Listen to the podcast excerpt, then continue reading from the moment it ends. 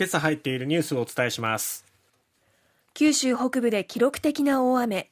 福岡佐賀で5人が死亡。佐賀大分で未だ3人が安否不明。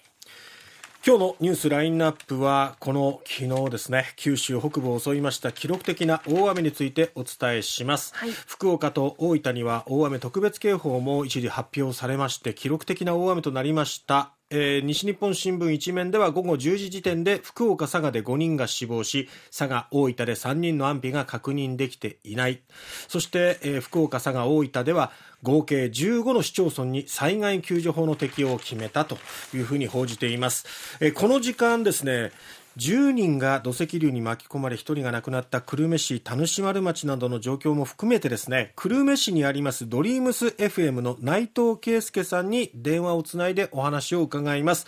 内藤さんおはようございます。おはようございます。おはようございます。え昨日は久留米市も相当な雨が降ったと思いますが、はい、内藤さんご自身もこの雨っていうのを体験されたんですよね？そうですね、ちょうどあのドリームス FM の会社が久留米市の市役所のそばにあるんですけども、えー、向かう途中が午前3時頃だったんですが、もうワイパーが全く効かなくて、ですね、えー、もう車は全部のろのろ運転の状態で、うん、えー、会社の方に向かっていました。はあ。の、まあ、久留米市もここ数年、度重なる記録的な大雨によってこう冠水被害も多かったですけども、はい、やはり今回も広い範囲でやっぱり冠水浸水などが起きているようですね。そうですね、あの田主丸が大きく取り上げられてますけれども、えー、冠水、浸水はもう全域にほぼ行き渡ってたような感じでして、うん。えー、でそれで交通が止まってしまって、うん、で交通通行できる国道3号線などに車が集中して、えー、もう通常の10倍ぐらいのですね交通量で大渋滞が発生したりとか、そういった状態ではありました。やはり交通も大きく混乱したんですね。はい、そして久留米市田主丸町では土石流が発生して10人の方が巻き込まれるということもありましたけれどもその情報についてはドリームス FM さんにはどんな内容で入ってきてますか？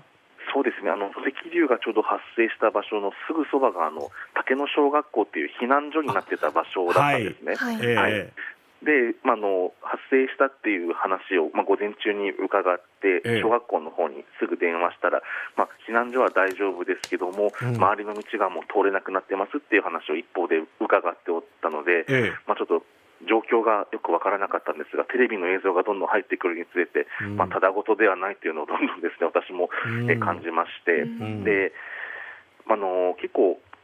通行止めになった道路が、まあ、生活道路だけでなくて幹線道路でもあったのでですね、えはい、でそこに至るまでにやっぱりあの大変なご苦労なさった方が多かったみたいで、あの竹野小学校のすぐそばに竹野校区のコミュニティセンターというあの、まあ、地域の公民館のような施設があるんですが、ええ、まあ、そこの事務員の方も、えー、丸1日かけてたどり着いたでそこからお世話なさったというお話も伺ってます。は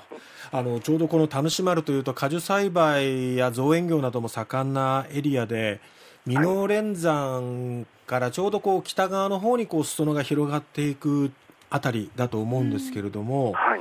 そのちょうどやっぱり斜面のところに雨がやっぱり相当集中して今回こう山が崩れたようですよね。はい、そうですね。結構傾斜がきついのでですねあの辺りは余計にその一回、まあ、土砂崩れとか土石流が起きたらスピードが増して、うん、あの人家を襲ってしまうっていうそういう特性もあると思います。うん。そして近くにはあの病院もあって、はい、そこも浸水被害などが出たようですね。そうですね。ちょうどあの JR の田主丸駅のすぐそばの病院なんですけども、ええ、もうあの辺り一帯ももう車が全く通行できないような状態だったので、うん、まあ、病院の方々も移動することもできず、かなり怖い思いなさったんじゃないかなと思います。うん。そうですよね、はい、あの夜勤の担当の方、そして現場に駆けつけた方々、スタッフの方々で1階にいらっしゃった患者さんたちをこう2階以上にこう運ぶっていう作業もね、えー、懸命にやったっていう話ですね。はい、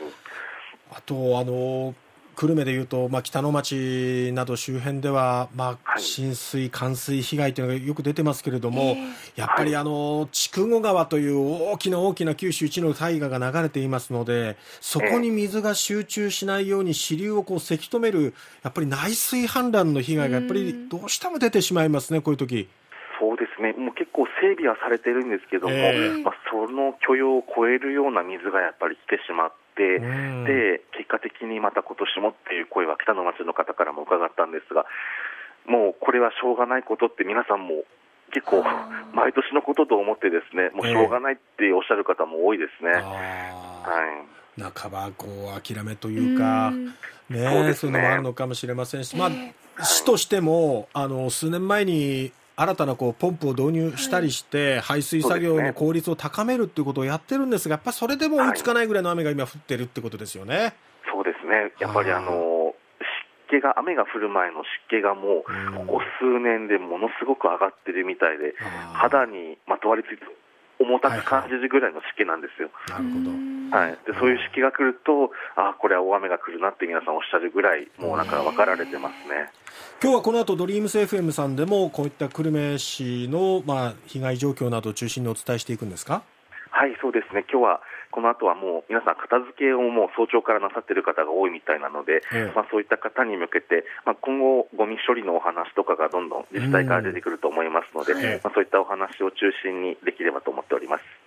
ドリームセーフでは何時からその内容をお伝えすることはい、え今日は7時30分からこの後モーニングチャージ765という番組がありますので、その中で随時お伝えしていこうと思っております。はい、えー、この時間ドリームセーフの内藤圭介さんにお話を伺いました。ありがとうございました。ありがとうございました。